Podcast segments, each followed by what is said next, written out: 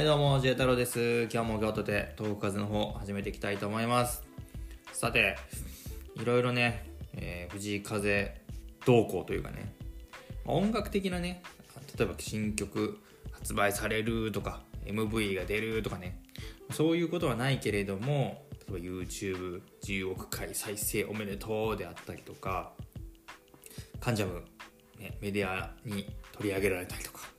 あとはアメリカに行ってるよみたいな、うん、そんなねことをね、えー言っていたので、まあ、アメリカでの動向ちょい気になるよねみたいな。ちょっとこういうことやってんじゃないのみたいな予想をね、えーしつつね、えー近頃の動きを振り返っていきたいかなと。そんな感じです。はい。まずじゃあどうしよっかな。カンジャムからいこうか。カンジャム。もうねノープランなんで。関ジャムね、 BiSH のアイナ・ジ・エンドということで、まあ、 BiSH 好きですからね、カズさんね。うん、あの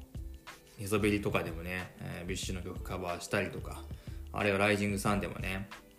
BiSH の曲をえカバーしたりとか、あそういうこともやってたりしたんで、まあ、ある意味、そう相思相愛というかね、まあ、アイナ・ジ・エンドというアーティストのね、もし楽曲を聴いたことがある人は、まあ、納得というか、割とね、結構ブラックミュージックに寄ってたりとかね、割とこう、あの、ハスキーな、あの、歌声での、うんちょっと、なんていうの、いわゆる J-POP って感じじゃない楽曲がたくさんあるんで、まあ、カズさんももしかしたらそういうところにシンパシーをね、えー感じたりとかもするんかなと思いつつ、うん、で彼女が、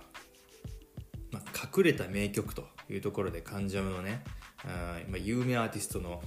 隠れた名曲っていうところで「えヤバ」を取り上げてました。ね。まあ隠れてないんですけどね。我々からすると。あんまり隠れてないんですけどまあまあまあまあ、もちろんシングルカットされてるわけでもないし MV も出てないので、まあそういう意味で言うと、まあ、一般的な楽曲とはまあちょっと言えないが、まあ、それはキラリとか死ぬのが今に比べたらそれは、ね、隠れてると、まあ、言わざるを得ないのが現状と。いうわけでヤバが特集されていましたと。まあ、このヤバね、うん、もうなんもう最近ちょっとラサ語りすぎてるんでまたお前はラサの話するんかいと。そういうツッコミも受けるかもしれないんですけれども、うん、やば、まあ、死生観をね歌ってるとかね、えーそういうことが言われてましたけど、まあ、墓というキーワードとかがそこら辺なのかなと思うんですけど、うん、まあリアルの墓なのか、まあ、輪廻転生的な意味での墓なのかね。何度も何度も墓まで行って蘇りますみたいなね。そういう歌なのか。精神的なね、うん、こう higher self 的なものへの、うん、なていうの。まあ昇華とかね、まあ、そういうところを歌ってるのかちょっとよくわからんです、うん、最終的には、まなんか最後の言ったね higher self っていうのはやっぱり風さんの根底にある精神だったりするんでなんきっと関係があるんだろうなとも思ってるんですけど、まあ、そんなねやばね、まあ、SWV とかあのこの前もね言ったように、えー TLC とかね、えー90年代の、まあ、R&B シンガーたちのエッセンスをふんだんに取り入れた、まあこのヤッフルアレンジですね。で風曲の中で最も R&B してる楽曲がこの「ヤバ」なわけなんですけどうんまあ後半のド、まあ、後半に行くに従ってのこの高まり方ね。うん。うんあのドラムといいあのーフェイクといいね歌唱といいね。もうほんと難しいんでねこの曲歌いこなしたりとか。うんあの最後の後半のドラムはもう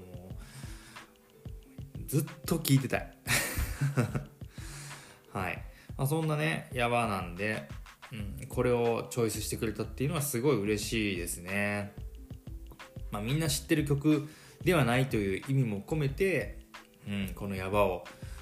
うんまたね改めてそういう目線で聞いてみたらね。てかまあパナスタでねもうほとんどあの ずっと聞いてるわけなんですけどね。ネットフリックスのパナスタ。はい。というわけでねカンジャムこれねもしもまだ見てない人がいたら TVer でねまだ見れますんでぜひねまあちょろっとなんですけどねちょろっと。まあねぶっちゃけ藤井風特集してくださいよぐらいのね。うん。藤井風芸人みたいな。ちょっと違いますね、うん、風トークって感じですけど。あのーそういう、うんまあ本当にね体感5秒ぐらいで終わっちゃったんで。あのできたらもうもうぶち抜き風特集。してくれてもいいのよっていう。あのカンジャムといえばあのあ風さんが出てきた年のカンジャムのその Help Ever Never のあのランキングがね、あの全員あの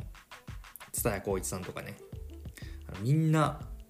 風さん風曲をそれぞれ上げていた、ね、ランキングに上げていた。確かあれ、えー、ゲスキワの人だったりとかねたくさん、あのー、1位とかね、え1位やったかな？うん。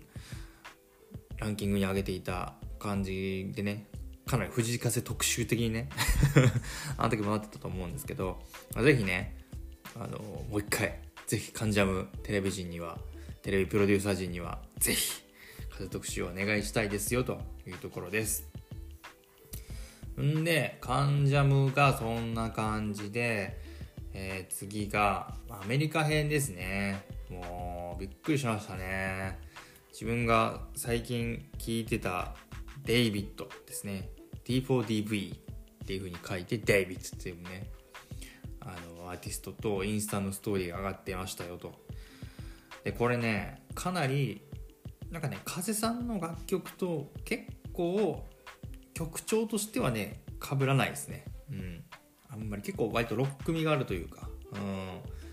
まあ、チルっぽい曲というか結構一人で浸って聴けるようなね、あのー、結構暗い曲も多かったりするんですけどで彼は自分で、あのー、卓録？ずっとあのスマホで卓録をずっとしていてだけど、機材めちゃくちゃ大きい機材を持っているとかいうわけじゃなくてスマホで作った楽曲が、まあ、何億再生もされてるみたいなちょっとね夢があるというかあ才能に機材は関係ないんやなっていうのを思わせてくれるようなね、うん。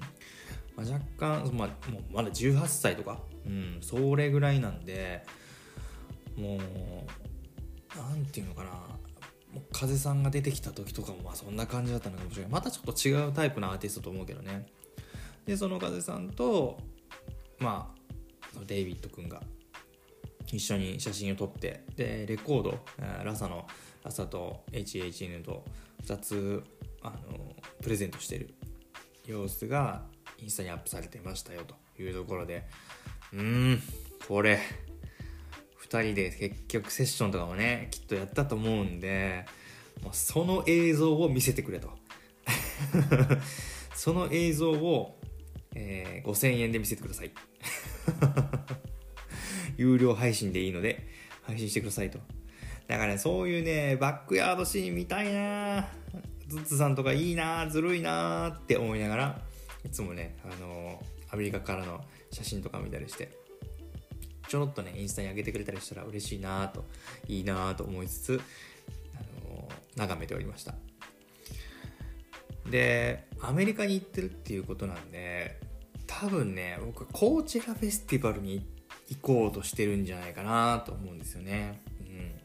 コチェラっていうのはあのアメリカのめちゃくちゃ大きなフェスの一つで確か去年も行ってたんですよね風さんは。で、えっと、2023年は4月の14日から16日にコーチェラと、まあ、カリフォルニアですよねアメリカのだから西海岸になるのかな？西海岸のコーチェラで開催されるこのあカリフォルニアで開催されるコーチェラフェスティバル、うん、これに行こうとしてるんじゃないかなというところですね。まあフェスでエネルギーこのエナジーをこうアーティストの感じてそれにインスピレーションを受けてさらにでかくなって帰ってくる風さんが楽しみですね。うん。ヘッドライナーはブラックピンクとかねフランク・オーシャンバッド・バニーということでもう、まあ、ブラックピンクはもう K-POP でヘッドライナーってすごいよね。本当に。でかくなった女新曲もめちゃくちゃ良かったしね。でバッドバニーはね今ね世界で一番売れてるアーティストの一人です。あのテイラーとかあのー、テイラー・スウィフトとかね。あのを抜いて今 Spotify の月間アーティスト数でねあの上位をもう再生数とかえぐいんで、うん、バッドバニーは今一番まあまあま日本での知名度高くないですよねワット・バニーは、まあ、今もまさかアメリカとか、まあ、まあ中南米とかねそこら辺で受けてるアーティストの一人ですね。でフランク・オーシャンは割とこう R&B で割とチル寄りというか結構静かめなイメージあるんですけど最近のアルバムちょっと聞いてないんであれですけどすごいねフランク・オーシャンも非常に好きなアーティストです僕も。うん。あのー、なんていうかな。自分が過去にタワレコで、えー、フランク・オーシャンのアルバムに出会った時にね、うん、なんていうアーティストがおるんやとね。びっくりした、うん、結構内省的な歌手だったりとかね、うん、するんでぜひ聴いてみてほしいなと思います、まあ、そんなアーティストたちを梶さんが吸収してはいまた日本に帰ってきて、ね、あるいは世界ツアーの準備とかねもしかしたら下見とか行ってるのかもしれないしね。うん。まあオフなのか修行期間なのか。まあちょっといろんなね意味合いがあると思うんですけどとっても楽しみです。あすごい。今ね手元にねあのこのこちらのあの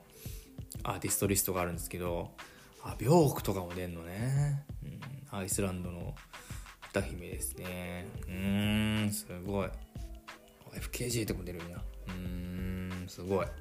ということでね、えー、こちらに行ってるんじゃないかというのが僕の説でございます。はいということでですね、えー、まあもういろいろねアメリカこれからいろんなコラボとかねすると思うんですけど、